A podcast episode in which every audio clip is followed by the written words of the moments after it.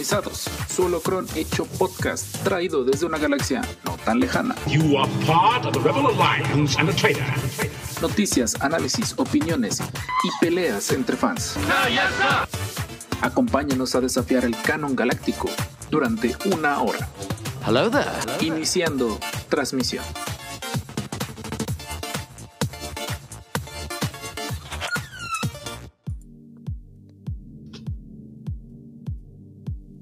Por eso, por eso, el 8 de mayo es un día de mala suerte.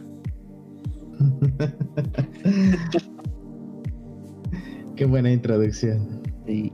No pasó nada malo hoy, ¿verdad? No, de momento no. No, de momento Hasta ahorita no nos va a caer el cohete encima, ya se desvió. Ya, es ya algo sé. bueno. Al menos no, no va a caer aquí. Eh, si no saben o quieren escuchar la razón completa de por qué el 8 de mayo es un día de mala suerte, vayan a nuestro Facebook y vean el último en vivo que tuvimos.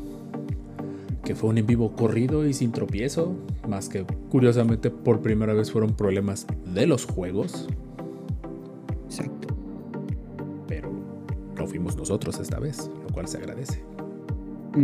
Definitiva.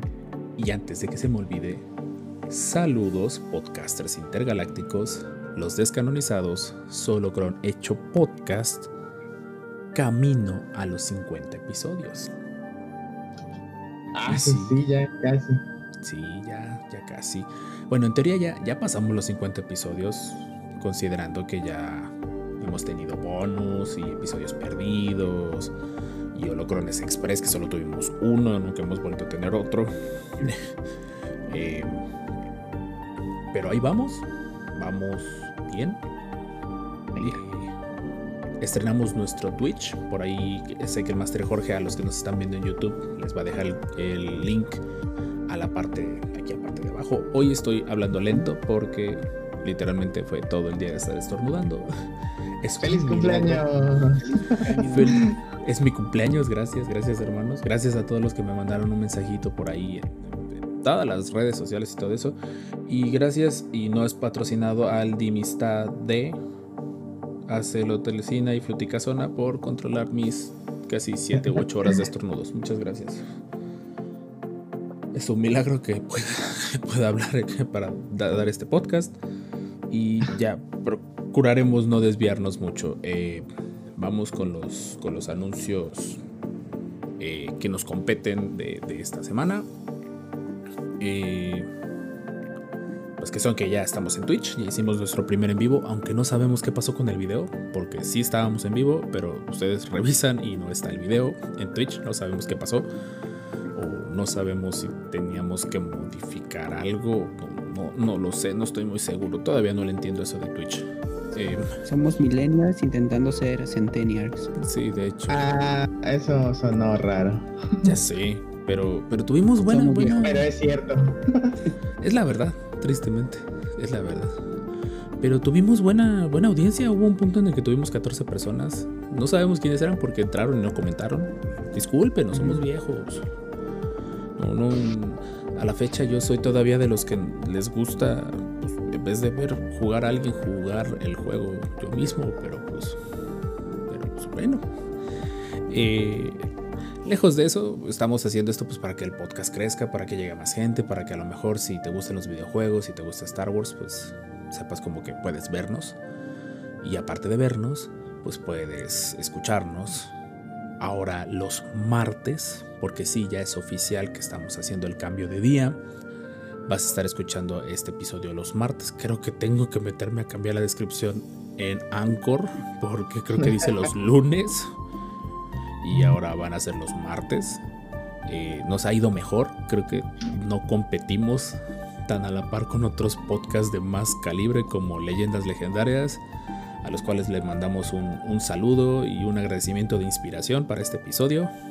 Exacto. De hecho, también saludo a, a Badía, que contestó mi tweet, que no esperaba que contestara, que era de estoy emocionado por el episodio de hoy, que está muy chido, es histórico y de hecho se presta muchísimo para, para hacerles un mini tributo, no tributo, pero sí.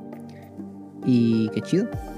Que nos De hecho, es- Es nuestro, es la- es nuestro segundo episodio tributo a leyendas. La verdad, si, si podemos decir que un podcast nos influyó mucho en cómo Sí. tratar de, de llevarlo lo más ameno posible un tema que a lo mejor podría ser tedioso o aburrido. La verdad son leyendas legendarias. Si no los conocen, váyanlos, escúchenlos, están bien chidos, están en YouTube. La verdad, están divertidos sus episodios. Eh, tienen buena vibra, un poquito a veces para los que sean más sensibles a las malas palabras, puede que a veces abusen un poquito de ellas, pero pues... venga. Que son a veces sensibles. Sí, ¿qué tanto es tantito? Entonces, eh, creo que ya eso sería todo eh, de anuncios. El episodio de esta semana, porque se me olvidó abrir Anchor. Todo esto. Anchor es nuestro. Eh, ya nos puede patrocinar, pero tenemos que grabar el- la sección y no lo hemos hecho, hay que hacerlo. Mm. Eh, déjenme buscar a quién vamos a dedicar el episodio de esta semana. Eh, yo creo que vale. Bueno, ya se, no, a quién- ya, ya se me olvidó a quién le dedicamos. Le dedicamos a Argentina, a Perú. Yo creo que vale mucho la pena dedicarle este episodio específicamente a un país latinoamericano, a hermanos latinoamericanos que eh, en este momento están en una situación bastante completa, completa y compleja. Pero mis Sí. respetos para lo valiente que fue toda la población. Aquí sí fue no de que de que todos jalaron parejo. La verdad, nuestros respetos. Les mandamos nuestros saludos y las mejores vibras hasta Antioquía, Bogotá y departamento de Caldas, que suponemos está en Colombia, porque así dice Anchor. Disculpen, nuestra- las clases de, de geografía aquí en México no llegan tan, a- tan específicamente. Entonces, eh, saludos para allá, mucha fuerza. eh, sabemos que la situación es compleja. Lograron hacer algo histórico. Nuestros respetos para toda la gente de Colombia. Fuerza. Y pues este episodio va para ustedes. Esperemos que algún día tengamos noticias de, de nuestros, de nuestros hermanos descanonizados de... Fuerza te con ustedes. Pues, de hecho, por sabemos que está con ustedes. Disculpe, por ahí tuvimos unos problemitas técnicos con la red. Esperemos algún día saber de ustedes. Esperemos algún día que algún uno de ustedes esté en alguno de nuestros episodios. Y pues si podemos hacerles más amena este, este periodo de, pues, podríamos decirlo, de incertidumbre en su país, por lo menos por un ratito, este episodio va para ustedes. Fuerza Colombia. Y pues regresamos a la normalidad. Eh, vamos a irnos rápido porque el podcast sigue diciendo que debe de durar una hora y no es cierto, no lo logramos. Tiene meses que no logramos hacer un episodio de una hora. Entonces, eh, vamos a intentarlo de rápido. Vámonos derechito a El Foso del Sarlacc, que es nuestra sección para platicar de qué consumimos de Star Wars en la semana. Y ahora sí la aclaración, que no sea el Bad Batch. Pues ya el Bad Batch es por Ah, default que debemos de verlo. Hoy lo vi. Es lo que te iba Bien. a decir, que bueno que ya lo viste porque en el en vivo no lo habías visto y no podíamos hablar con spoilers, que bueno, ahorita tampoco deberíamos poder hablar con spoilers. Sí. De Sí. hecho.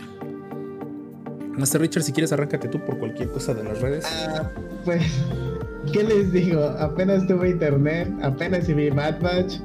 He estado, se me atrasó todo el trabajo y ahorita ando, este, pues más ocupado como papá que otras veces. Entonces, mi consumo de Star Wars fue el gameplay, Se vale, se vale. donde no me dejaron agarrar al héroe. No, sí, tú estás muy OP. Viernes de gameplay.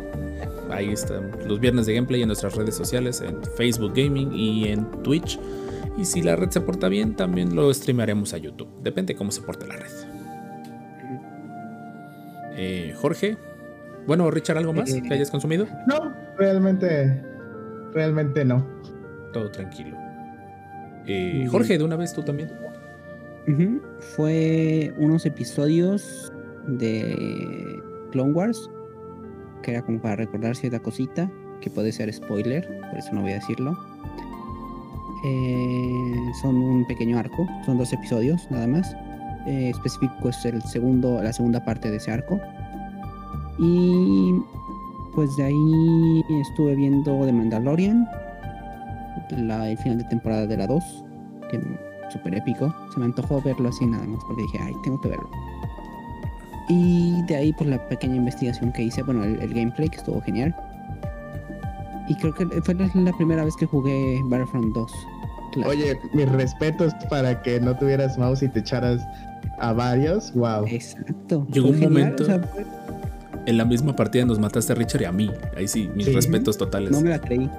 Sí, era como de, ¿qué está pasando? Soy muy bueno en esto, sin saber qué hago. Esto no es Ahora normal. los mouse. Exacto. Estamos, yo tengo creo que un mouse extra y si nos vemos en estos días te lo Yo presto. encontrar los míos, no sé dónde están. Porque sí, se me hace extraño que no tengas mouse. Sí. Tiene tiempo que no hago planos, entonces por eso. Ah, ok. Eso explica Ah. muchas cosas.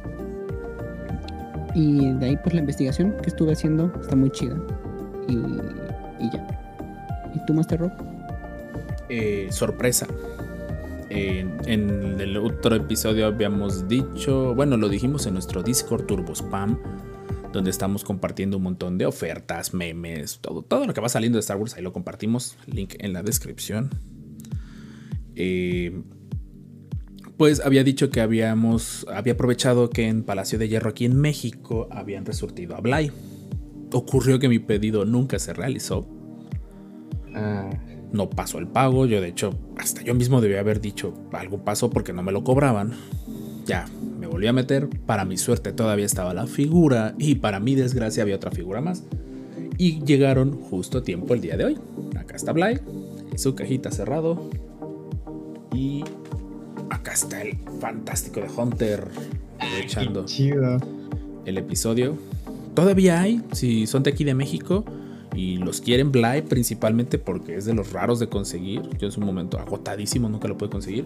650 pesos que son como 32.5 dólares más o menos, 30 dólares.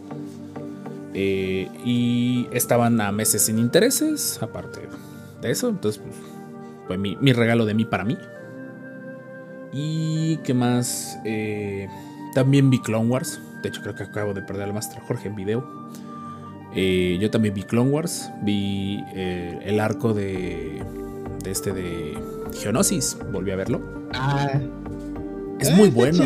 momentos. Tiene sus momentos. El primer episodio es una chulada. O sea, si buscas algo de acción total de Star Wars, el primer episodio es la ley. Los siguientes episodios un poquito lentos. Pero el arco está bien. O sea, el arco, no sé, cuando hicimos el episodio pasado, Turbo Spam para la tarjeta Jorge. eh, literalmente, yo lo recordaba con más cariño, pero recordaba con mucho cariño el primer episodio. No tuvimos mucho más combate y todo eso. Estuvo un poquito aguado más adelante, pero fue lo que estuve viendo. Eh, ¿Qué más? ¿Qué más? Estuve viendo minis, acabé de pintar eh, miniaturas, acabé de casi acabo de pintar mi escuadrón de guardias del Senado. Sí, qué bien. No tengo la foto a mano, está en nuestro Discord, en la sección de coleccionismo, ahí va a estar y espero pronto ya empezar de nuevo a subir cosas a Instagram, arroba robspaintingdude, porque la verdad ya tengo mucho tiempo que no subo cosas. Entonces, eh, eso de llevar el podcast, ser papá y tener un trabajo, como que a veces no me da tanto tiempo para redes sociales. Y, Sí, te compré. y pues ya, mi, mi- por aquí puedo mostrar. Chucha que es un manguito para las miniaturas. Está genial porque tiene unos bracitos extras por si quiero pegar cosas, o sea, por si le quiero sujetar el, el rifle a este clon, a este clon llamero, a este Stormtrooper y quiero ajustarlo en una posición, pues lo tengo porque tengo uno que me imprimí yo en 3D, pero pues este está genial. Mi regalo de cumpleaños. Y ya, creo que ya ahora sí ya es todo lo que alcancé a consumir de Star Wars en esta semana. Y pues ahora sí la intro fue rápida, porque no, luego nos, nos seguimos derecho. Yo creo que de una vez, Jorge, ya aprovechando que, que estamos seguidos, tú vas a hacer aquí un corte. Nos quedamos callados un momentito y que corra cortinilla. Noticias en los descanonizados. de regreso de la cortinilla y dándole el corte a Jorge para que pueda hacer la edición de video. Pues tenemos muchas noticias, vamos a irnos lo más rápido posible para que no sea tan, eh, ¿cómo decirlo? Larga la sección y le podamos dar duro y, y...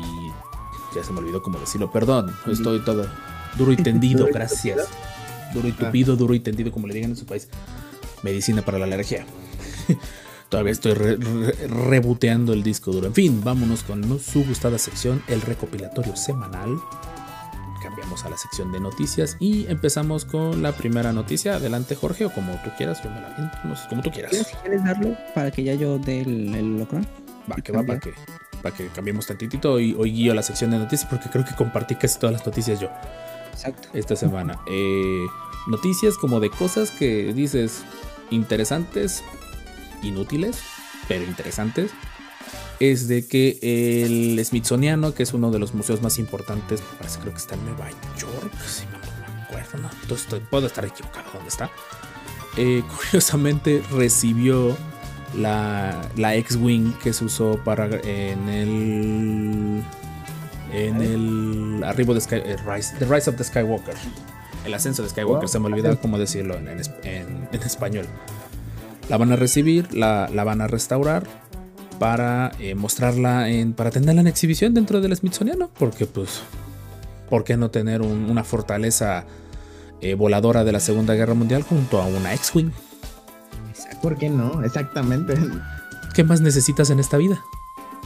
Ah, Ah, Eh, genial. Lo vi en uno de los grupos de Facebook y se me hizo como una noticia chusca, pero pues digo, cualquier cosa que en un futuro puedas salir y vayas al Smithsoniano, podrás ver una X-Wing de cerca. Claro está, se entiende Cool. que este es un prop de película, si no es una nave que vuele, no empiecen con vibras de Mujer Maravilla en 1986 de quererse subir y volarla, por favor. En fin, ah, está chido, este esquema de color a mí me encantó. Tristemente, creo que solo hizo... ¿qué, ¿Cuánto salió en esta cámara? ¿Como 5 minutos? Tres minutos. Ajá. Unos cuatro tres, ajá, unas cuantas escenas Ah, y, sí, y tiene su figura y todo eso, pero pues bueno, Star Wars, en fin. Siguiente noticia. Rumor, posible petición, porque no es mal director, que pues salió por ahí Zack, Zack Snyder a decir que pues si ya le ofrecen una película de Star Wars, pues no va a decir que no. Entonces, pues, eh, Es fan. Tiene es fan de Star Wars. cosplay. Sí. Tiene el cosplay de Luke, este, Bespin. Y está muy chido. Pues cabe resaltar que después del éxito de su Snyder Cut, pues obviamente ya puede alzar la mano con más seguridad y, y pues que lo tomen a cuenta. Sí. Y aparte dice que, o sea, que sí, pero que también le, le saca tantito por toda la presión que implica, ¿no? Por todo lo que conlleva fan, o sea, tener por un lado a los fans y por otro lado a Disney. Dice, sí, pero ya vi lo que pasó con... ¿Es Warner? Sí, como le Sí, fue con yo- Warner. Yo creo que ya checó los fans de DC y no creo que quiera tener problemas con los fans de Star Wars. Sí. es un Sí, hombre listo. de hecho. A lo mejor para un capítulo del mando o del libro de Boba Fett sería muy chido. Bueno, sí. Se ve, bueno, no sé ustedes cuando en la segunda temporada, cuando Robert Rodríguez dirige un capítulo, se ve claramente Su estilo, sí. influencia. Sí. Sí, y sí, no me molestó realmente. No, es- eso es lo bonito del mando. Si no has visto de Mandalorian para estas alturas, digo, independientemente de esto, y estás escuchando un podcast de Star Wars, como que no tiene mucho sentido el comentario anterior ahorita que lo pongo en, re- en- en recopilatorio, Puede. puede, podría ser que a lo mejor puede que amenaza la Tierra con caer. También puede que haya alguien aquí que no haya oí- oído el mando. Sí, el mando, hecho. perdón. Sí, lo bueno es que ya nos pasó a nosotros. En fin, regresando al tema, si no has visto de Mandalorian, búscalo. eh, renta, ahora sí vale la pena que quemes los 7 días de, de Disney Plus. A estas alturas hay un montón de cosas que ver. Entonces, velo y pues nos entenderás un poquito más a qué nos referimos. De que a lo mejor podría ser como que su, su bautizo dentro de Star Wars para ver cómo le va. Eh, siguiente noticia: John Favreau sería el showrunner de Rangers of the New Republic. Eso no sorprendió a nadie en esta vida. No. después del, del relajo que ocurrió con, con esta chica de China. con Gina Carano y que la serie como que quedó en el limbo porque se suponía que Gina Carano iba a ser la estrella de esta serie, pues ahorita obviamente Dale. necesitan a alguien con demasiada visión para, para levantar el, el Sí. producto. Si alguien lo puede hacer, sabía. yo cubro. ¿Mande? ¿Otra vez? Sí, No. Jorge, ¿qué dijiste? Ajá, exactamente. Eh, de hecho se sabía que iba a ser como John Favreau iba a redirigir esta y eh, Filoni iba a estar con Ahsoka. O sea que era como que las dos que iban a estar ligadas a el multiverso mandaloriano, pero que cada quien iba a tomar como la suya propia.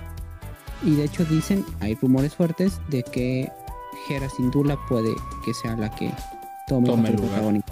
Ahora sí que como dicen que de una de un problema puedes sacar oportunidades, pues aquí está el momento en que tienen que ver eso. Y no dudaría que a lo mejor que Disney está esperando que pase bastante tiempo y a lo mejor van a mágicamente a lo mejor por ahí limar las perezas. La verdad si no les salió presiento como esperaban, sí generó demasiada demasiada división entre la fanaticada porque pues por un- una parte estaban los que sí les agradaba el personaje y por otra parte estaban los que les desagradaba la actriz. Pero volvemos a lo mismo. Hay una muy delgada línea entre la persona que interpreta y el personaje que interpreta. Yo prefiero Ya quedarme que- con el personaje que interpreta. La piedra. Pero pues ya Gina ya lo platicamos en su momento en algún en vivo de Gina Carano ya sabía. En fin, eh, muy acertada esta decisión y súper mega acertada que Ahsoka vaya, se lo den a Filoni. Ahsoka, Ahsoka es, es, es el bebé de Filoni, así de sencillo. Sí, Es, Sí, es sí, la, es la prueba de que Filoni no es de corto plazo, Filoni es de largo plazo. Tienes que darle chance. 10 años de chance. El heredero y gran padawan de, de George Lucas. Es el hijo ilegítimo de Lucas. sí, Lo y sabemos. eso que lo que sea sus hijos. Tiene que cambiarse el apellido a, a Lucas. Lo sabemos. En fin, siguiente noticia. Hablando de él, hablando de Filoni.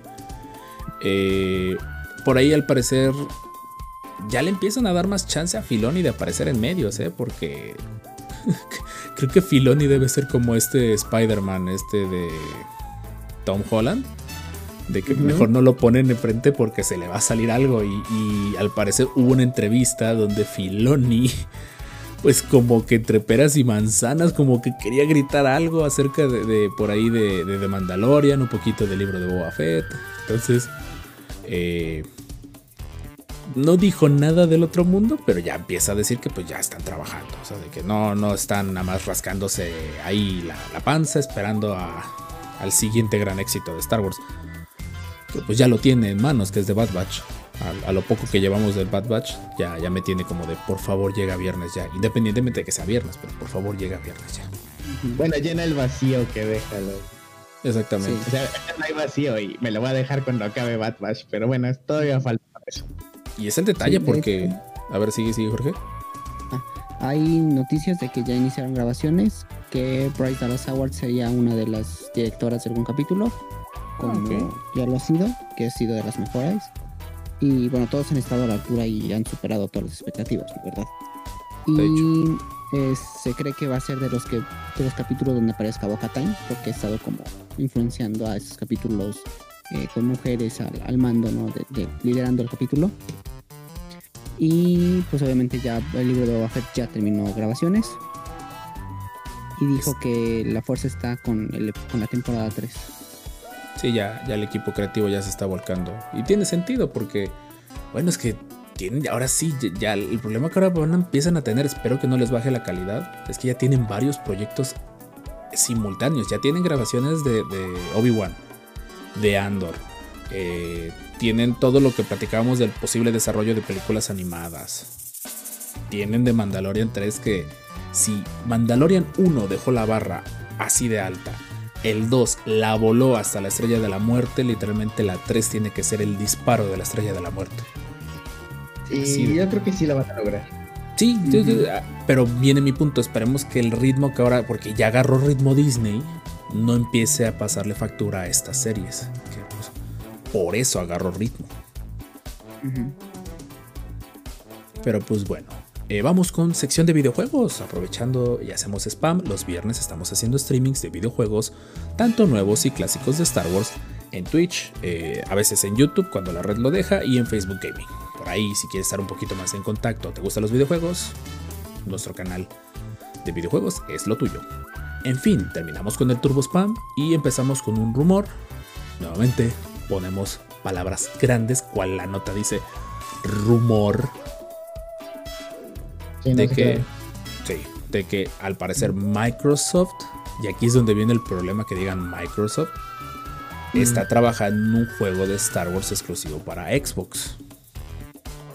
Entonces, eh, para los que no sepan un poquito de, de la situación ahorita de, de, los videojuegos, la guerra de consolas de la generación pasada, pues obviamente le, la ganó PlayStation porque Microsoft no es que lo haya hecho mal, pero no tuvo juegos exclusivos buenos, el, el famoso vende consolas. ¿Y qué es lo que está haciendo ahorita Microsoft? Pues cambió su estrategia y ahora es más de ofrecerte un montón de juegos con el Game Pass y todo eso y ciertos exclusivos que realcen el Game Pass. Y comprar un montón de estudios. Literalmente el bombazo vino cuando compraron a, bueno, a la empresa que se llama Serimax, que es la dueña de ID Software, que es eh, toda la, la, que hace Doom, la que hace... Eh, no, pero sí, sí, sí, sí, sí es esa. Es Bethesda, prácticamente. Bethesda, sí, sí, sí. Todo lo de Bethesda. Porque creo que ya los ando confundiendo. Eh, sí, sí, es Bethesda, sí, perdón. La, la medicinas para la alergia. Ya, de hecho, en el catálogo eh, de Game Pass, pues ya están eh, los Dooms. Ya empieza a haber juegos de Fallout y todo eso. Entonces, oh, Fallout. He querido jugar Fallout. Fallout es bueno. Es, es, un juego de nicho. En fin. El detalle que viene, se filtra. Electronic Arts ya no es el único, ahí lo dice la nota, ya no es el único dueño. Hace poquito salió lo de Lucas Arts, no, perdón, Lucas Film Media Video Games, gracias, se me olvidó. Y es un conjunto de estudios, entonces ya EA ya no tiene la exclusividad y ya empiezan a andarle como que rondando los, los contratos de juego. Se viene por ahí uno hecho por Ubisoft, que creo que sale este año. eh, Ubisoft. No lo tomo eh, mal, me gustan muchos juegos de Ubisoft, pero es el chiste local. Están bugueados. Y pues aquí lo ideal podría ser que le den una chamba, por ejemplo, a ID Software, que le den a los que por ahí a los creadores de Zoom un juego de disparos o algo así. Republic Commando 2, tal vez, por favor, haznos la buena. O de Bad Batch. Por favor, hagan un juego de ellos. Así, un Republic Commando 2. Sí, por, de, de Bad Batch. Sabremos que es Republic Commando 2 y nadie se va a quejar al respecto. Pero en fin, hay un rumor de que, de que están en desarrollo. Eh, siguiente noticia. Eh, esto no estoy bien seguro cómo lo confirmaron. Pero pues ya, al parecer hubo muchas preguntas en Twitter. De que no había noticias. Mucha gente esperaba para el 4 de mayo eh, anuncios de videojuegos. No los hubo. Yo de hecho me acuerdo que en el Discord eh, avisamos que, que a lo mejor al rato anunciarían videojuegos. No anunciaron nada. Lo único que sabemos es de. Ya habían dicho que ya estaba en desarrollo Jedi Fallen Order 2. Y ya dieron una cifra. 2023 sería en teoría cuando salga el nuevo juego. En, teoría. en teoría el juego salió el año pasado, si no es que hace dos años. Es bastante, es bastante tiempo para una secuela. Son cinco años, ¿no? No, cuatro años, perdón. Entonces, y hasta eso es si no hay retrasos, que nuevamente aquí los descarnizados, ahora sí, apoyamos los retrasos de videojuegos. Tómense su tiempo, que quede bien. Y a la primera, por favor. Por favor. Por favor. Eh, y de ahí vamos con siguientes detalles por ahí de, de, de las series que estábamos platicando que ya por ahí empiezan ya a ver imágenes más, más seguidos de cosas que se están desarrollando. Al parecer esta es una de las actrices que va a participar en Kenobi. Por ahí haciendo un poquito de, de práctica. Y con el, practicando con el sable de luz. Y bueno, dicen que no se sabe qué personaje va a hacerlo. Eh, pero que pues a partir de eso se puede rumorar que sea, se rumora que puede ser o una Jedi eh, sobreviviente a la Orden 66 o, que estaría mejor, una inquisidora. Ok. Que tendría mucho sentido, ¿no? Que, fuera una inquisidora. ¿Cómo escribimos en nuestro grupo? Oiga, porque me di cuenta que no, no bajé una noticia, no abrí las imágenes de, de Andor, que es la siguiente noticia. Y para cerrar con él, no encuentro las de Andor. Eh, ah, aquí está. Voy a abrir nada más una, nada más de mientras y por la magia de la edición, ahí está. Y ya hubo, eh, vamos a considerar porque son imágenes muy bien tomadas, imágenes filtradas de, de la grabación de Andor. Y entre comillas, ya no la sabemos que no es cierto, que el detalle que Andor está demasiado... Hay muy poca información y eso es peligroso para una saga que, que te puede dar el pie a la creación de la rebelión, lejos de lo que ya hizo Rebels. Y pues nada más, hay un montón de imágenes, están en nuestro server, ya saben, link en la descripción. Y pues al parecer Andor no, eh, cuando llegó a, a este de Scarif, no es la primera vez que se topaba con eh, Short. Troopers. Por ahí leí un comentario que decían, ah, entonces no es la primera vez que va a Scarif. Mm, Podría ser, porque pues ya vimos en The Mandalorian que este uniforme no es exclusivo de las playas. O sea, no es exclusivo de Scarif. Ajá, como, es como Tropical. Algo así como tropical, creo exactamente. Ya saben, mono, monoclimático los planetas de Star Wars. Un planeta de playas, Cari. Un planeta de playas, planeta de nieve, planetas de bosques. Falta el planeta planeta y ya con eso tenemos la Inception específica. En fin. Y vámonos con el último rumor, que como que va a dar pauta a una mini plática, que es esto que se filtró. Bueno, que empezó a rondar en redes sociales, en los grupos de Facebook de, de Star Wars. Y es lo relativo, déjenme hacerle zoom, a una posible, bueno, no, sí, es una posible trilogía del lado oscuro. Lo único que está confirmado de momento es de Acolyte. No hay más datos. Con lo último rumores que han salido, podemos tener una idea de que se trata de algún tipo Sid o aprendiz Sid o acólito Sid, pues por eso se llama Acolyte. Pero siguen fuertes los rumores. Ya había un rumor de que Keanu Reeves ya estaba como que contratado, o sea, como que dijeron, oye, te contratamos, ¿para qué? Estás contratado, nosotros te avisamos, no te preocupes. Ya sabemos para quién es, es para Revan, pero no arruinemos el spoiler.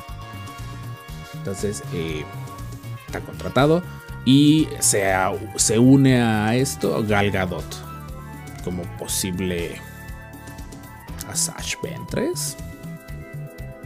Puede ser. Hablan de que es como una familia Sith. No sé a qué se refieren. Debe haber una regla de dos. No supongo que eh, Keanu va a ser el maestro.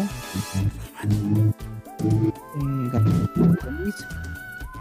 Y pues no hay más. O sea, se dice que va a estar Revan en The Acolyte como un, holo- un holograma. Se rumora que sea eso, pero no hay más información más que está muy fuerte el rumor de que hay una trilogía entrando. Ujú. Entonces el único detalle como que queríamos, tómenlo como rumor, no está, eh, no está, ¿cómo se llama?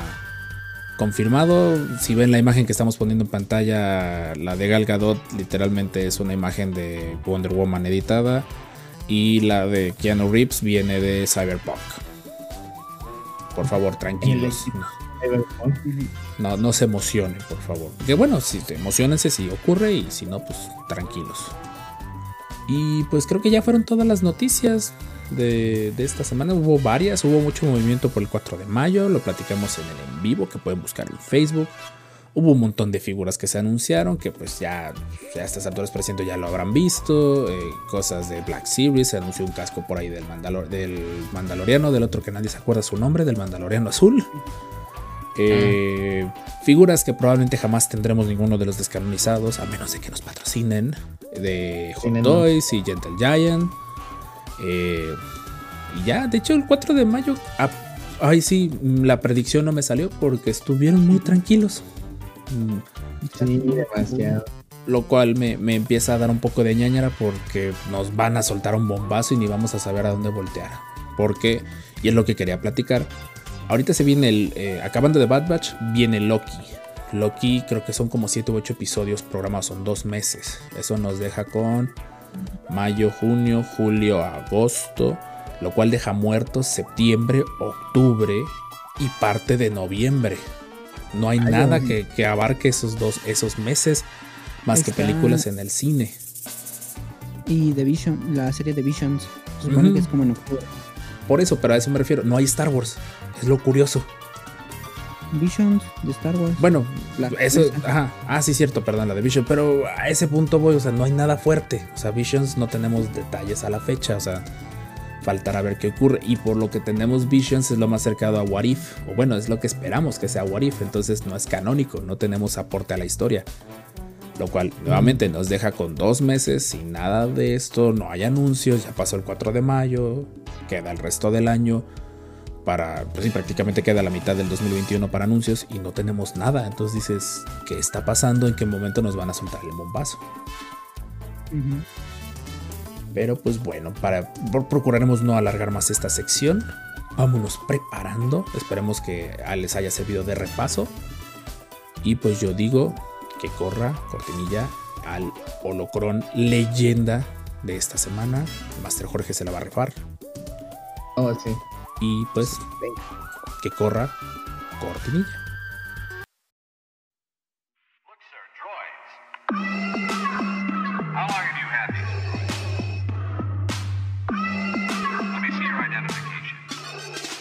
El holocrón de la semana en los descanonizados.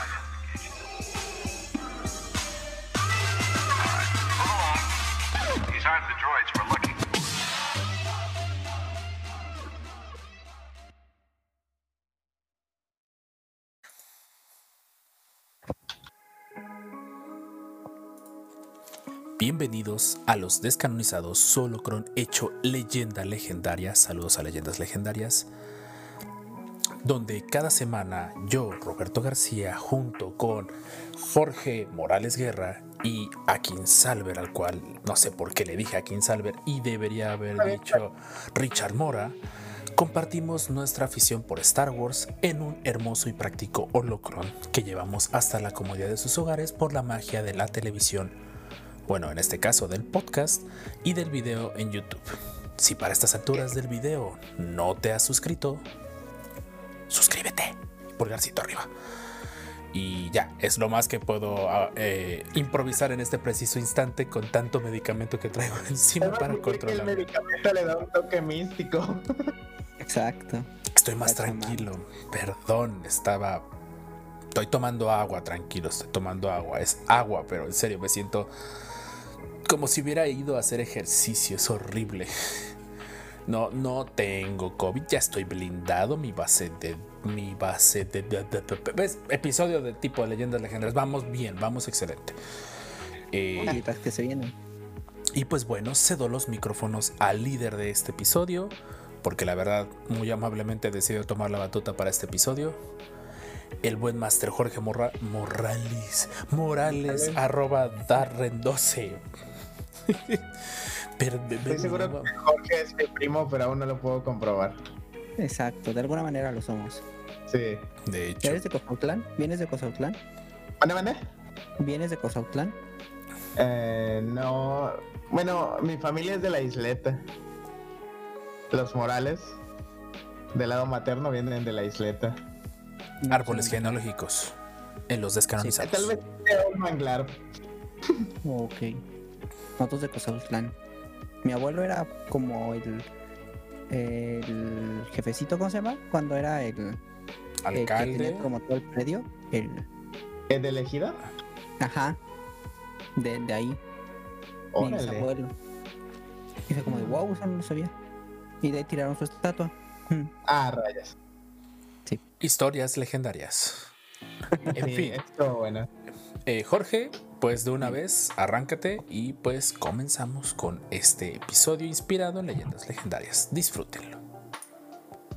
Así es. Bueno, empezamos con una cita del periódico del Universal, el cual nos dice que el 4 de mayo se celebra el llamado Día de Star Wars debido a la similitud del sonido al pronunciar la fecha en inglés May the 4th y la famosa frase de la saga May the Force be with you, traducida al español como que la fuerza te acompañe. Los gringos y sus juegos de palabras. En las sabias palabras de Timmy Turner, cuando revierta esto y sea el dueño del mundo, eliminaré los juegos de palabras. Cierto. Sí. Y bueno, el Universal, el Universal te continúa diciendo que el Star Wars Day surgió a partir de la publicación en el London Evening, News el 4 de mayo de 1979, la cual Oh. se trataba de una nota que decía y se titulaba como May the Fourth be with you, Maggie. Congratulations. Con la que los miembros del Partido Conservador del Reino Unido felicitaban a Margaret Thatcher por su nombramiento como primera ministra del país. Mira, Eh, Te- sin darles pequeño- spoilers. Literalmente el 4 de mayo no tiene nada que ver con Star Wars. O sea, el concepto no, no tenía nada que ver, tenía que ver con cosas de política. Sí, sí. Eh, Exacto.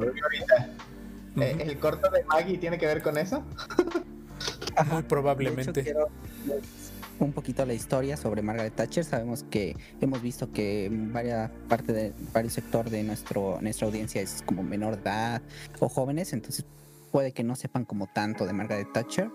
Entonces, gracias a Wikipedia, les puedo decir que Margaret Hilda Thatcher fue una política británica que ejerció como primera ministra del Reino Unido desde 1979 hasta 1990, siendo, per- siendo la persona en ese cargo con mayor tiempo durante el siglo XX y la primera mujer ministra que ocupó el puesto en ese país. Eh, ¿A ella le decían la dama de acero? ¿Era ella? así es, Ujú, de hecho. Su Dando firmeza para dirigir los asuntos de Estado, su estricto dominio sobre los ministros de su gabinete y su fuerte política monetaria le valieron el sobrenombre de la Dama de Hierro. Genial. Como jefa... Sí, está genial ese. ese Sí. Eh, como jefa de gobierno, su llegada al poder supuso una completa transformación del Reino Unido al apoyar la privatización y al estar en contra de la formación de la Unión Europea, Brexit desde un inicio. La difícil situación económica del país conllevó muchos altibajos en la popularidad, popularidad de Thatcher y su impuesto a la comunidad, conocido popularmente como poll tax, fue uno de los puntos de inflexión para su renuncia después de su segunda reelección. Para saber más pueden ver The Crown en Netflix, la cuarta temporada, muy buena serie. Es una película, ¿verdad? Aparte. Y la película de Meryl Streep, exacto. Esa. Para que se den una idea que lo que estamos viviendo hoy en día en nuestra historia es el adagio ese de que si no conoces tu pasado estás condenarlo a repetir los saludos al Brexit. Oh, sí. Sí. Por si se sentían únicos y detergentes los que hicieron el Brexit. No era historia nueva, tranquilos. Margaret Thatcher no. lo hizo primero. Sí, Sí. de hecho wow, una mujer muy capaz, muy fuerte, pero también como muy cuadradita, por eso también fue el de acero, eh, la Mm. dama de hierro, como que muy enfocada a lo que era. Se me estaba Eh, ocurriendo un chiste, pero muy probablemente me iban a tachar de machista, así que mejor no lo digo. bueno, mejor no lo digo. ya no estamos en los noventas. En fin, ya. te- te- No, ya no. Lo Crecí- en el, en el chat, pero hasta ahí, Sí, se quede. En fin, es, es que soy chiste de palabras en inglés. En fin, siguiente imagen, Jorge. Ahora sí, como de, de presentación de niñas en la escuela. Sigue. A partir de la felicitación de Margaret Thatcher, se daría el juego de palabras entre la fecha icónica y la, la frase icónica que caracteriza el filme Star Wars Episodio 4 A New Hope, estrenado dos años antes. Sin embargo, tuvieron que pasar 32 años hasta el 2011 para que la frase se popularizara y se internacionalizara oficialmente el día de Star Wars. Pero para contar esto debemos retroceder un poco en el tiempo. Ahora sí, cambia la foto. Gracias a Local Film Cultures Toronto y Hannah Robbins, autora del artículo principal del cual basé esta investigación, podemos saber cuáles fueron los motivos que llevaron a lo que hoy conocemos como el Star Wars Day. Todo inicia en los años 70 con la migración de sectores socioeconómicos chinos a Canadá. Ok, con- eh, sigue. Me, me empiezas a intrigar con ese comentario. Exacto, está muy chida la historia. Y Ok, verán, aquí, aquí vamos a ver claramente el por qué nosotros decimos que no hay mejor tiempo para ser fan de Star Wars que ahorita. Van a ver toda la historia y van a decir, sí, la verdad es que sí. Ok, dale, dale, Bueno. no te quito más tiempo, no te quito más. Yo, yo quiero saberlo, yo mismo quiero saberlo en este momento. También estoy muy intrigado.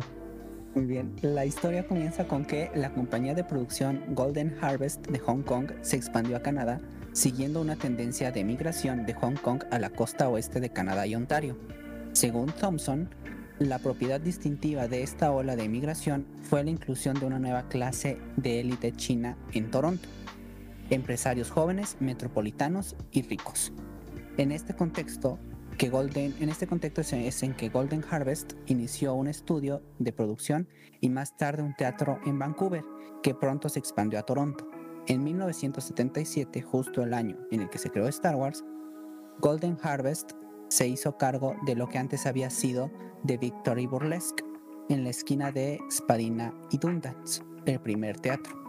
En octubre de 1985, vio a Gol- Golden Harvest abrir un segundo cine en Toronto. La empresa contrató a los ingenieros de Nicholas Rost and Association para diseñar el teatro en el sótano de un nuevo edificio de condominios en el 188, ahora 186, de Spadina Avenue.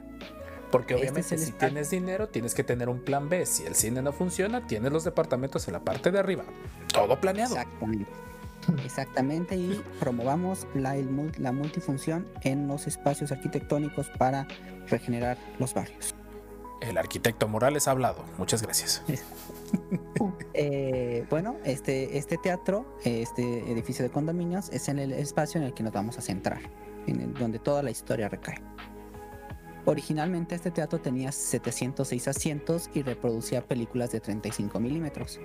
A pesar de la significativa diáspora de Hong Kong y China en el área, existe el rumor de que los sitios de exhibición de Golden Harvest satisfacían un motivo oculto para la compañía. Los, tratos, los teatros supuestamente sirvieron como refugios fiscales para la casa de producción de la costa oeste.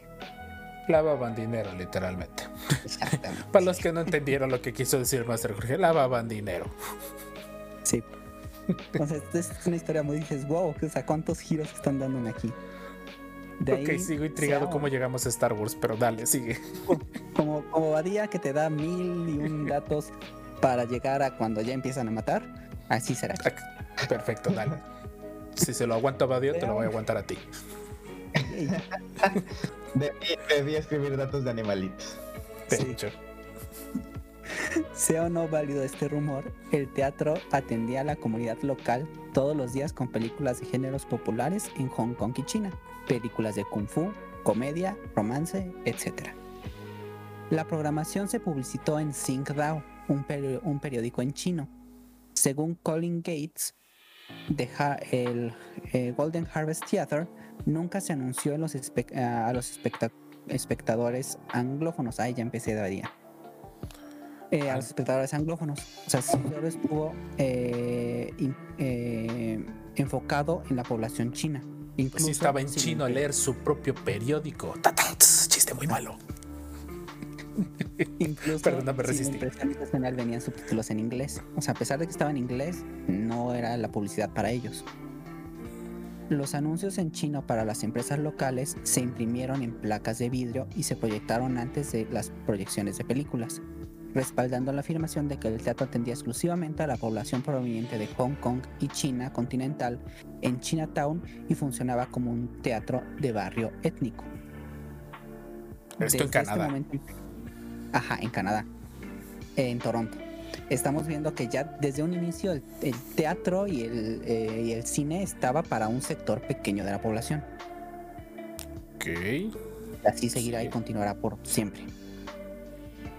The Golden Harvest, como una empresa internacional integrada verticalmente, probablemente pudo reproducir películas de su propio catálogo de teatro eh, en Toronto. Sin embargo, la- sin pagar tantas tarifas internacionales. Sin embargo, esto no redujo los costos lo suficiente como para hacer sostenible el teatro, ya que en 1991 se cerró. Cierre que coincide aproximadamente con el auge del video casero. Gracias, Blockbuster. Ok. Pues sí, de hecho. Sí, Tiene de hecho, el auge de, la, de la peli- las películas piratas y de Blockbuster fue el que eh, cerró muchos cines. ¿Dónde está Blockbuster ahora? Exacto. Irónico, diría Palpatine. Karma, exacto, exacto. Eh, bueno, además, el teatro se enfrentó a la competencia de otros cines chinos en el centro de la ciudad, incluido el Golden Princess Theater, el Far East Theater y el Sunghua Theater. en el- la creciente Chinatown de Broadview Avenue. Estuve a punto de decir, me encantan esos nombres tan chinos y remataste con el último. Ah, sigue. Sí. pues es el Chinatown de. Sí, exacto. Eh, bueno, de ahí viene eh, que desde 1991 hasta 1990 1995 el teatro estuvo a oscuras, no hubo uso, eh, fue elefante blanco. Sin embargo, en diciembre de 1994, Golden Harvest, que todavía era propietario del teatro sin usar, contrató a Golden Gates para que asumiera el cargo de administrador de la casa, otorgándole ok. control integral sobre el funcionamiento y la programación del teatro. Este lo rebautizó como Golden Classic Theater, eligiendo Rumble in the Bronx con Jackie Chan, obviamente, para su noche de estreno. Durante los nueve meses del teatro Golden Classics, la programación se expandió para incluir películas del repertorio, del repertorio de varios países asiáticos. El teatro utilizó distribuidores especializados como Gordon's y Vancouver y trató directamente con distribuidores de Hong Kong con la ayuda de Athena Tzu, su coordinadora y programadora de Golden Harvest.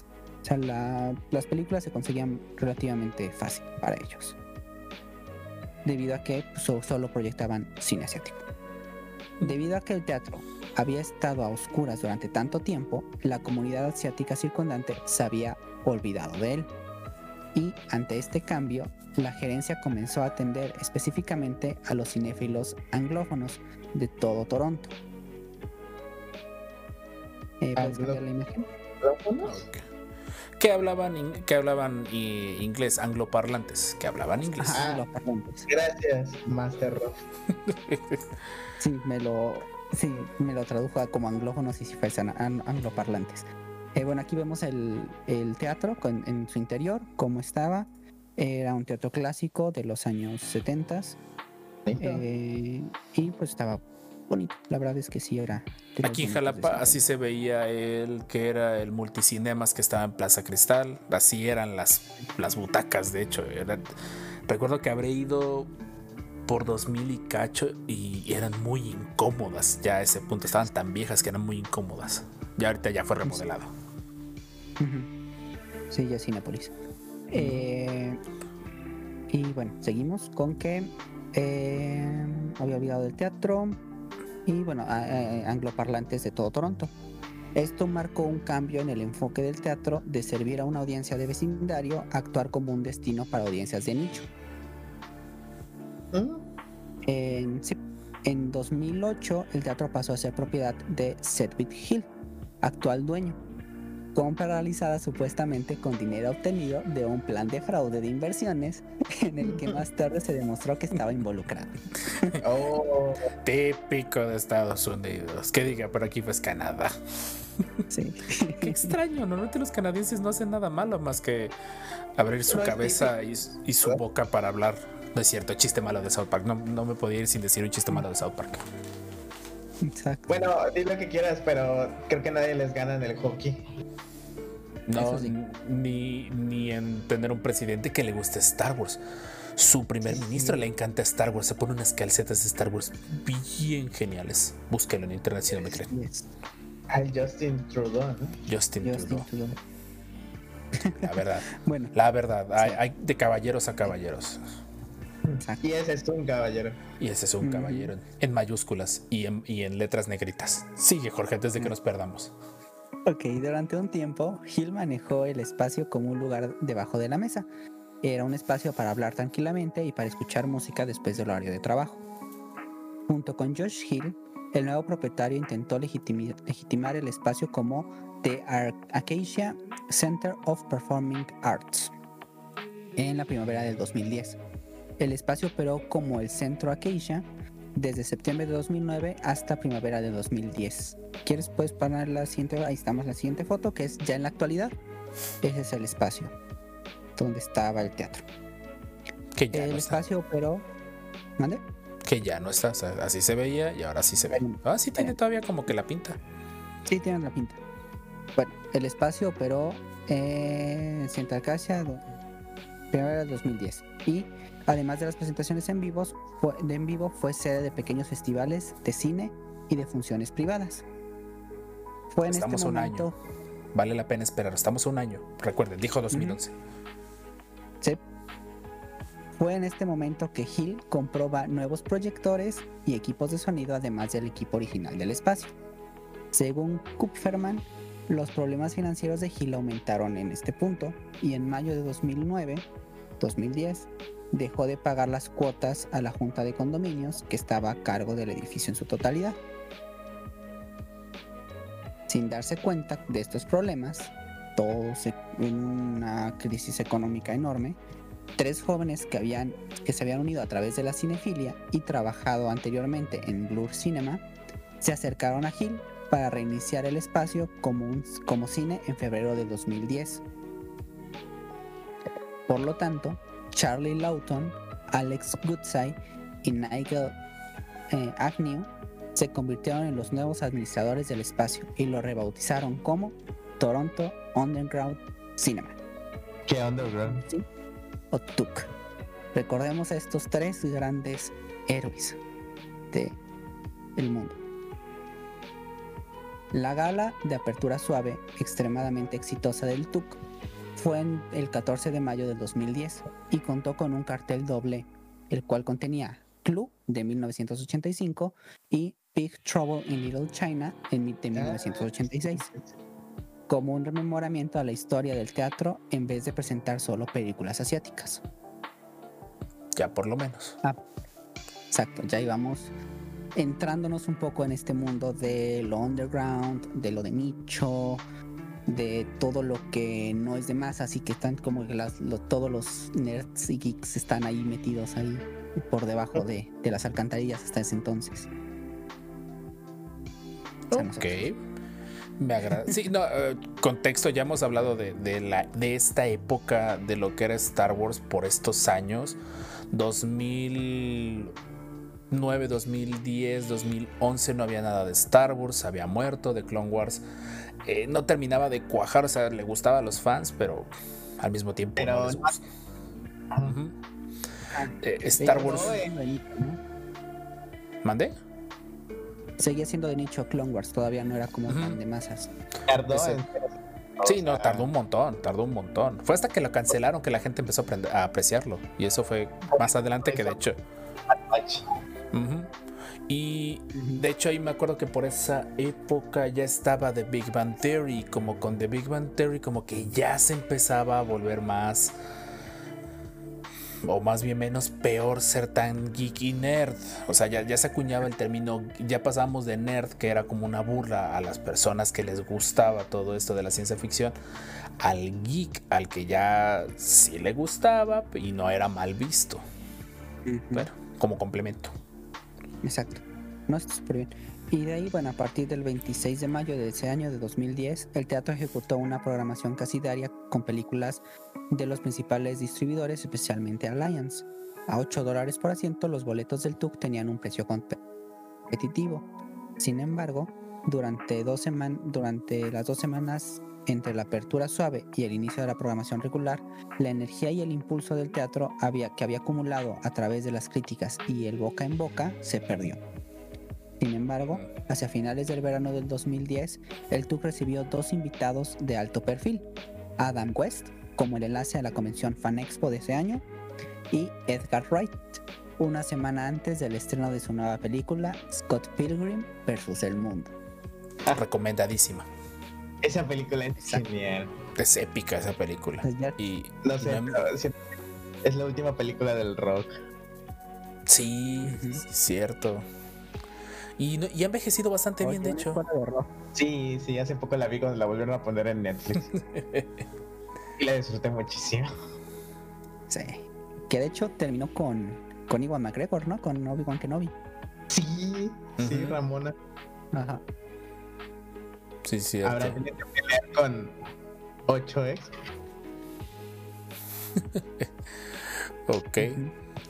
Y, Siguiente. Bueno, volviendo a esto. Eh, aquí vemos ya un poquito cómo era un poco, ya, ya estaba siendo relevante este espacio, ¿no? O sea, y en el mundo underground y todos estos era relevante y era importante para todos, ¿no? Estos eventos únicos dirigidos a audiencias de culto existentes tuvieron mucho más éxito que la programación habitual del TUC. Dado que los gerentes habían abogado por tales eventos en su anterior trabajo, Blur Cinema, y también tenían experiencia con proyecciones de sombras. Por ende, decidieron comenzar a programar más eventos y películas de culto en lugar de la programación de segunda ejecución. Otra razón para este cambio fue la situación geográfica dentro del teatro, de- de- del teatro, entre una zona que incluye muchos cines de estreno en el centro de la ciudad, sin mencionar que el TIFF Bell Lightbox, conocido más por el Festival de Cine, eh, se lanzó poco después del TUC. El TUC no podía proyectar películas hasta cierto periodo después de que se hubiera proyectado en los cines por primera vez. Y la venta eh, y la, venta, la ventana de tiempo en la que el TUC podía proyectar una película antes de su lanzamiento en DVD era extremadamente limitada. El TUC es lo- coloquialmente lo que conocemos aquí en Jalapa como el Cinema Pepe. Ujú. Que es el, el- ¿Qué ocurre en esos cines? O sea, el, rollo, la película es rentada porque de hecho, para los que sepan, ¿no? Eh, al cine tú, tú vas y ves una película rentada por, por los estudios. Y obviamente al estudio no le conviene que, que la película llegue al cine, esté unas dos semanas ahí y se muera, no le conviene.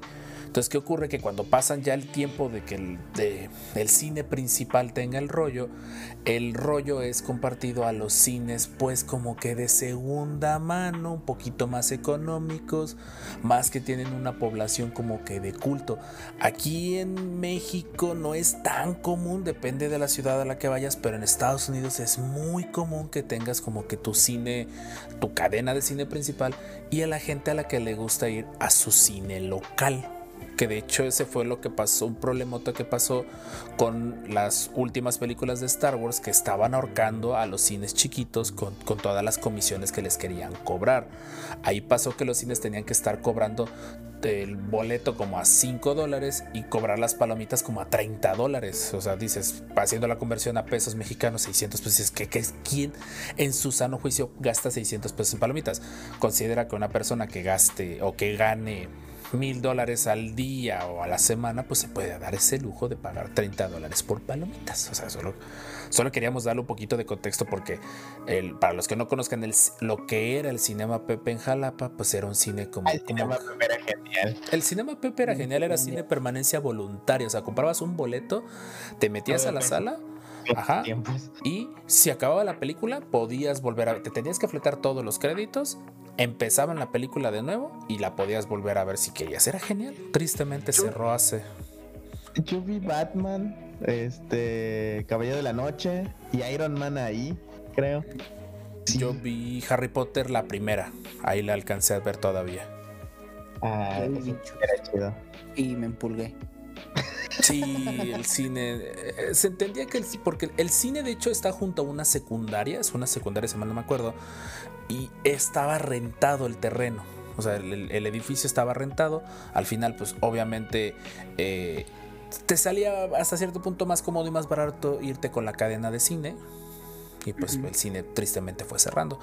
Que lo bueno es que en la ciudad, aquí en Jalapa, nacieron por ahí un par de cines que no son de cadena nacional que es, eh, eh, ¿cómo, cómo se llama? Se me olvidó el nombre del que está en, en Plaza eh, Ánimas, se me fue el nombre que está- Cinetic. Cinetics y Cinema 21, que son como que los cines secundarios donde pues ocurre esta ventana de tiempo de que no pueden pro- proyectarla luego luego de que salió del cine, pero tampoco la pueden proyectar tan cerca de que salga en DVD, porque pues ni a ellos les conviene. Exacto. Eh, perdón Eh, si interrumpí tanto, Jorge. No, no, adelante. Eh, seguimos con que Kuplowski, quien actuó como a cuarto empleado no oficial del TUC en su primer año, describe que el cambio fue orgánico, aludiendo a la experiencia previa de los gerentes del teatro. En diciembre de 2010, los tres gerentes del teatro comenzaron a darse cuenta de que Hill no era confiable y tenía problemas financieros. Sin embargo, no conocían el alcance total de este problema. La asistencia estaba empezando a disminuir, especialmente para las proyecciones de películas. La serie o festival que dominaron, Best of Canadian Film, que había sido muy publicitada e incluso obtuvo un, con- un reconocimiento en la portada de la sección de entretenimiento de The Globe and Mail, así como eh, si hiciéramos una compilación de películas de Derbez y de Marta y Gareda aquí en México, No seas cruel. Entendimos la referencia. Chales. Eh, pero con pues esta serie no tuvo alguna, no tuvo, eh, no, esta serie tuvo algunas de las peores cifras de asistencia hasta el momento. Por esta época, Hill también dejó de financiar las operaciones del teatro y el pago de los derechos a las películas. El alquiler de las películas de una semana a menudo dependía del éxito de la taquilla de la semana anterior. Sin embargo, el teatro continuó funcionando con la ayuda de eventos y programación consisten- consciente, eh, consistente y dirigida a la audiencia de culto. No, por favor, que las películas no tomen conciencia propia. Por favor, no. Sí. Star Wars tal vez. Sí. Bueno, el TUC importó un repertorio de indulgencias nostálgi- nostálgicas para niños de los 80 y eventos de culto. Eso lo pone el autor, la verdad me gustó, como dice. O sea, le pegaban a la nostalgia y nos hacían, los hacían ir a verlas porque eran películas de cuando eran niños. Descripción del 2019, 2020 y parte del 2021 en películas. Y Literal. seguirá. Ajá. Tristemente. Eh, eh, se volvió un espacio donde llegaban grupos sociales en Toronto que carecían de un sitio para sus actividades. Estos círculos sociales, grupos efímeros basados en, en una actividad, o coterie, grupos efímeros basados en un líder carismático, ganaron estabilidad dentro del teatro que les eh, permitió crecer. Ulala, señor francés. Discúlpenos. El artículo es, es de una chica de Canadá, entonces también tiene Ok, se entiende. Eh, el TUC se hizo eco eh, de la hizo eco en la génesis histórica del cine de culto, al comenzar su vida como un cine de representación, luego incorporando películas y eventos de culto. Lo último, más como una estrategia para mantener la sostenibilidad económica. El cambio de la, de la programación se dirigió a una audiencia de culto que según Conce eh, estaba ansiosa por participar de eventos para definirse a sí misma como activa, por lo tanto, cool, en oposición a las masas pasivas. Todos somos esos mamadores. Sí, la verdad, sí. El público de la TUC pudo participar activamente en eventos como eh, los eventos de sombras de The Rocky Horror Picture Show de 1975 Yo aquí lo estoy señalando con el mouse. y Rep de Genetic Opera 2008. Ujú. Ese creo que no está ahí. No, creo que no. El cinema se convirtió en un espacio con temas de videojuegos, cómics y series de cine y televisión. Eventos que Nerds. permitieron a los fanáticos de culto participar en la creación inclusive de una serie de- eh, llamada The Finding, The Finding the Indefensible. La busqué y nunca la encontré, o sea, solo encontré una reseña de IMDB, pero no da más, o sea, ni siquiera tiene una, una calificación.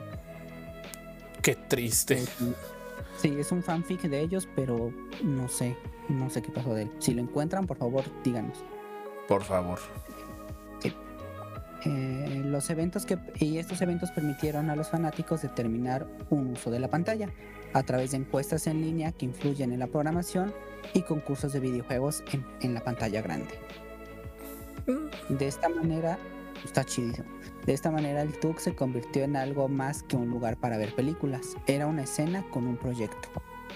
Eh, eh, esta, esta se dirigió a un público irónico, nostálgico y muy reflexivo al tiempo que dependía de los espectadores ociosos para apoyar económicamente al teatro y apoyar la actividad de exhibicionismo a través de su observación, lo que ahora conocemos como Twitch, que inició su transformación online en YouTube.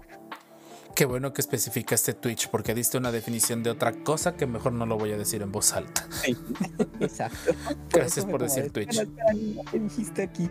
Eh, no, no, no, no se refería a eso. Se si no refería entendieron que- la referencia, no pasa nada. Exacto, pero bueno. eh, se refería a que los iban a hacer videojuegos, a jugar videojuegos con público. O hacer eventos con público, ¿no? Prácticamente un podcast como ahorita. Mm, También. Eh, ante tales problemas económicos y viendo el gran apoyo eh, a eventos de culto, el trío de gerentes tuvieron, sin saberlo, la mejor idea de su vida. 2001, 2011 fue el año en el que se festejó por primera vez el Star Wars Day, en lo que muchos llaman el Festival de Toronto Underground Cinema, el cual no fue un festival, sino un evento más del teatro. Este evento, un gran número de, en este evento, un gran número de empresas aprovechó el momento para ofertar productos y merchandising de Star Wars, obviamente. El evento fue todo un éxito dentro del nicho, generando una bola de nieve que hoy conocemos, la bola de nieve que hoy conocemos, en donde Hasbro y Disney exprimen esas carteras sin piedad alguna. Cada 4 de embargo- mayo del cada año. Exactamente. Sin embargo, el éxito del teatro no fue a la par del éxito de la festividad. Oh. Finalmente, en septiembre del 2012, los gerentes aceptaron que era imposible continuar operando el teatro bajo su propiedad actual. Anunciaron al público que su última proyección sería la del 16 de este mes. Después de algunos últimos eventos y fiestas para despedir al teatro, llegó el día de clausura. Por 5 dólares, amigos y fanáticos del teatro vieron tanto The Last Vals de 1978 como Night of the Comet de 1989-84. Numerosos comentarios en- y publicaciones en blogs lamentaron el cierre del evento, cierre del teatro, con declaraciones como esto es realmente triste, a los extraño. Gracias Nigel, Charlie y Alex por pasar más de dos años haciendo realidad cine honesto para las masas y Good Night, Dear Underground. A Ah. partir de entonces, sí, la verdad es que es, es una parte Ujú. triste de la historia. Y luego pues la masa lo, o sea, los olvidó y eh, se volvió otra cosa. Bueno, se volvió un poco diferente ahora. Que es lo que estamos bueno, viendo ahorita en pantalla. Sí, Ujú. Ahí está, exacto. A partir de entonces, todos los años la ciudad conmemora la fiesta geek más grande del mundo y de la historia. En, su en un evento que ahora se desarrolla en Toronto, en las salas de The Rec Room Toronto y en las pantallas de todo el mundo. La página, si quieres ponerle la siguiente, la página de Facebook de The Rec Room lo define como el principal destino gastronómico y de entretenimiento en Canadá. Rec Room redefine el significado de la diversión con más de 40.000 pies cuadrados de excelentes juegos, comidas deliciosas y entretenimiento. Todo un bajo el mismo techo.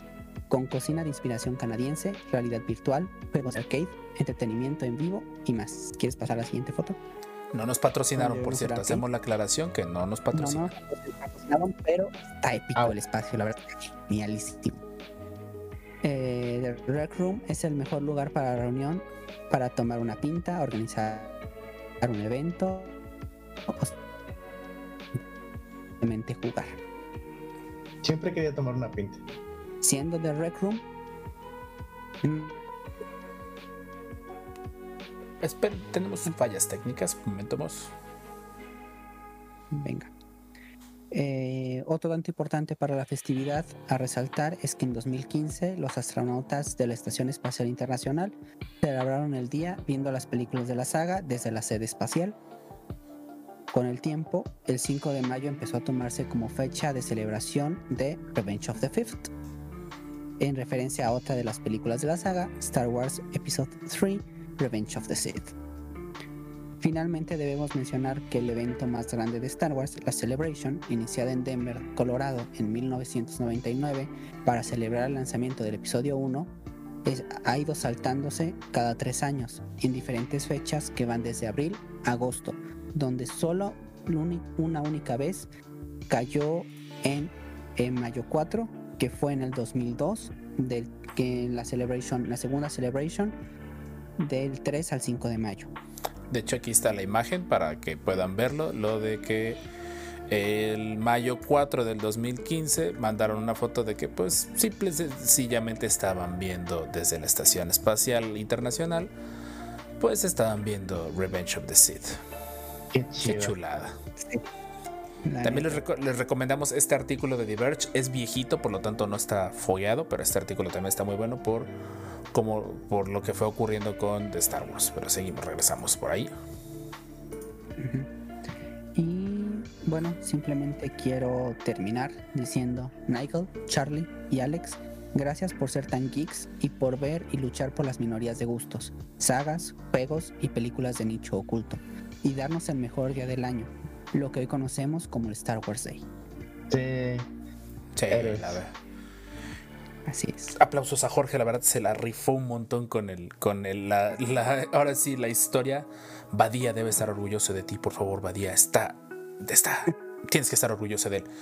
Y pues ya viene, viene nuestra intervención. Pues sí, en efecto, hace poquito ocurrió el mayo 4 del 2021.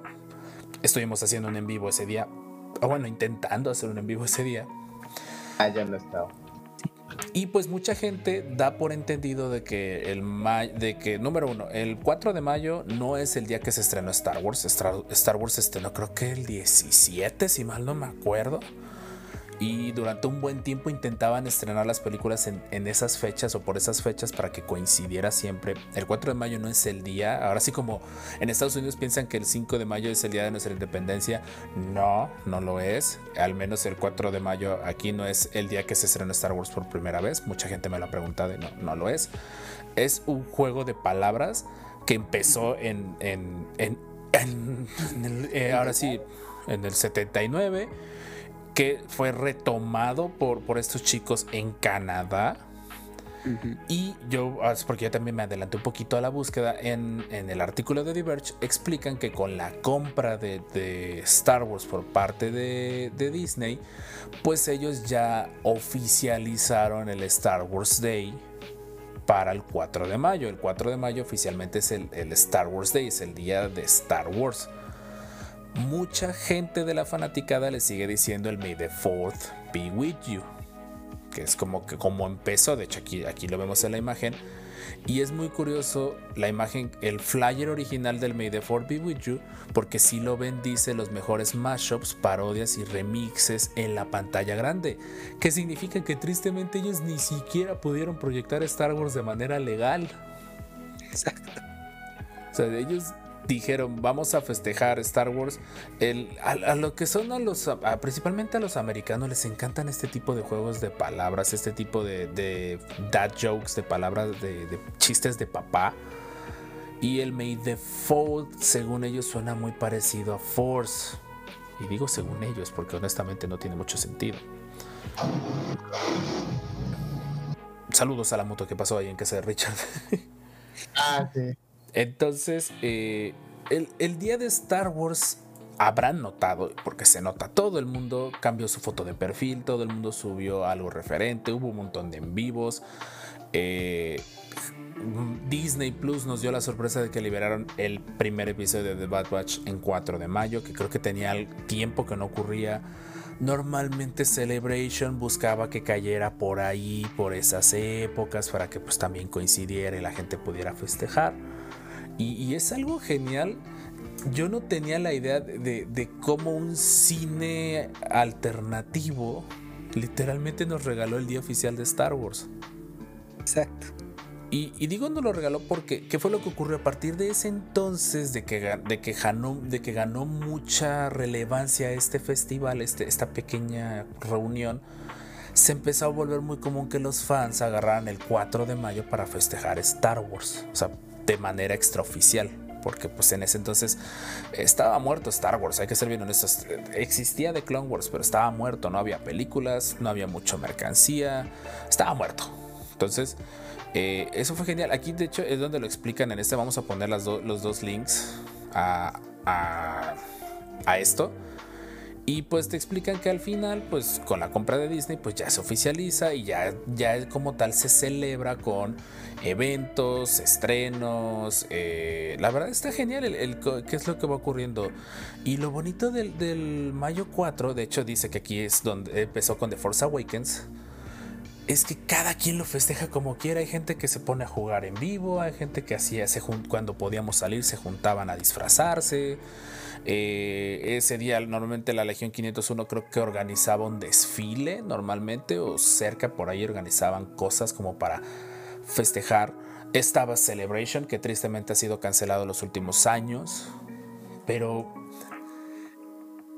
es chistoso, algo que empezó como un chiste político terminara siendo el, el pues podemos decir que es el inicio de la pues de, los festejos, porque después ocurrió, después del mayo, otro juego de palabras, empezaron a decir que el 5 era Revenge of the Fifth, porque era el día siguiente al día de Star Wars, que es el Star Wars Day 2. Después Revenge of the Six, porque según dicen que suena mejor Six a Sith, que es Fifth a Sith. Les digo juegos de palabras. Cuando dominemos el mundo, quitaremos los juegos de palabras. Y de hecho, han ido buscando formas de, seguir con esta numeración. Creo que ya habían logrado llegar hasta el 8 o hasta el 12. No, no, me acuerdo ahorita, la verdad, no están tan buenos, no están tan. Se notan muy forzados, pero es lo bonito del día de Star Wars. Eh, y, queríamos como que tratar de. de recordarles de que. O de explicarles que el día de Star Wars, pues fue algo que generamos los fans. Fue algo que, que generó un grupo de fans, que seguimos el resto de los fans eh, muy poca gente lo conoce o más bien muy poca gente se da cuenta hasta que abres Instagram y casi casi te están aventando un sable de luz por la pantalla. Ojalá fuera así de que abres tu celular y ¡pum! Listo, ya tienes un sable de luz en tu cara, pero pues no es así, tristemente. y, pues eso es todo, eso es lo que queríamos platicarles de, eso. No sabía toda la parte de atrás, Jorge diseñó el episodio, lo dirigió. Badía, en serio escucha, te, va a gustar, es de lo tuyo. Y a lo mejor si no eres tan fan de Star Wars, pues te vuelves fan de Star Wars y un día quieres estar con nosotros. En fin. De hecho, dato curioso de Badía que ya lo puse en Twitter. Eh, que sí, es muy fan de Star Wars, que se, pasó una semana estando en fila para comprar los boletos del episodio 1 ah. en, Estados Unidos, en Texas. En su buen momento. Sí, porque ellos son de la frontera. Ah, pues sí, cruzando la frontera. Pues Badía, eres bienvenido a los descanonizados un día si nos quieres contar esa aventura. Nosotros encantados de recibirte. Nada más necesitas tener Discord, spam. En la descripción está el, Discord de los descanonizados. Eh, la verdad, información. para estas alturas, el Master Jorge se merece un montón de likes por esta mini compilación de, de qué es el Star Wars Day, de por qué festejamos el mayo 4 y no festejamos el mayo 17, que al final prácticamente mayo es mes de Star Wars. Así de sencillo. Eh, Disney movió los estrenos a diciembre porque le era más rentable una película en diciembre, pero si ustedes buscan durante la época Lucas, todas se estrenaron en mayo. Entonces, en su buena época, mayo significaba mes de Star Wars. Entonces, pues la verdad, está, muy rifado. Jorge, te felicito un montón. Está, quedó bien chido. Muy bien. Muy bien. Muy bien. Ya te un histórico para presumir después. Sí, ya tengo un, dato, un dato que probablemente voy a marear a alguien. Y si conoces a alguien que no le gusta Star Wars, mándale este episodio para que sepa un poquito de historia. Y después algo de Star Wars y si conoces a alguien que le gusta Star Wars, compártele en nuestras redes sociales, los descanonizados en Facebook, descanonizados y en bajo podcast en Instagram, en Twitch estamos de la misma forma, porque alguien no me avisó que ya habían sacado una cuenta.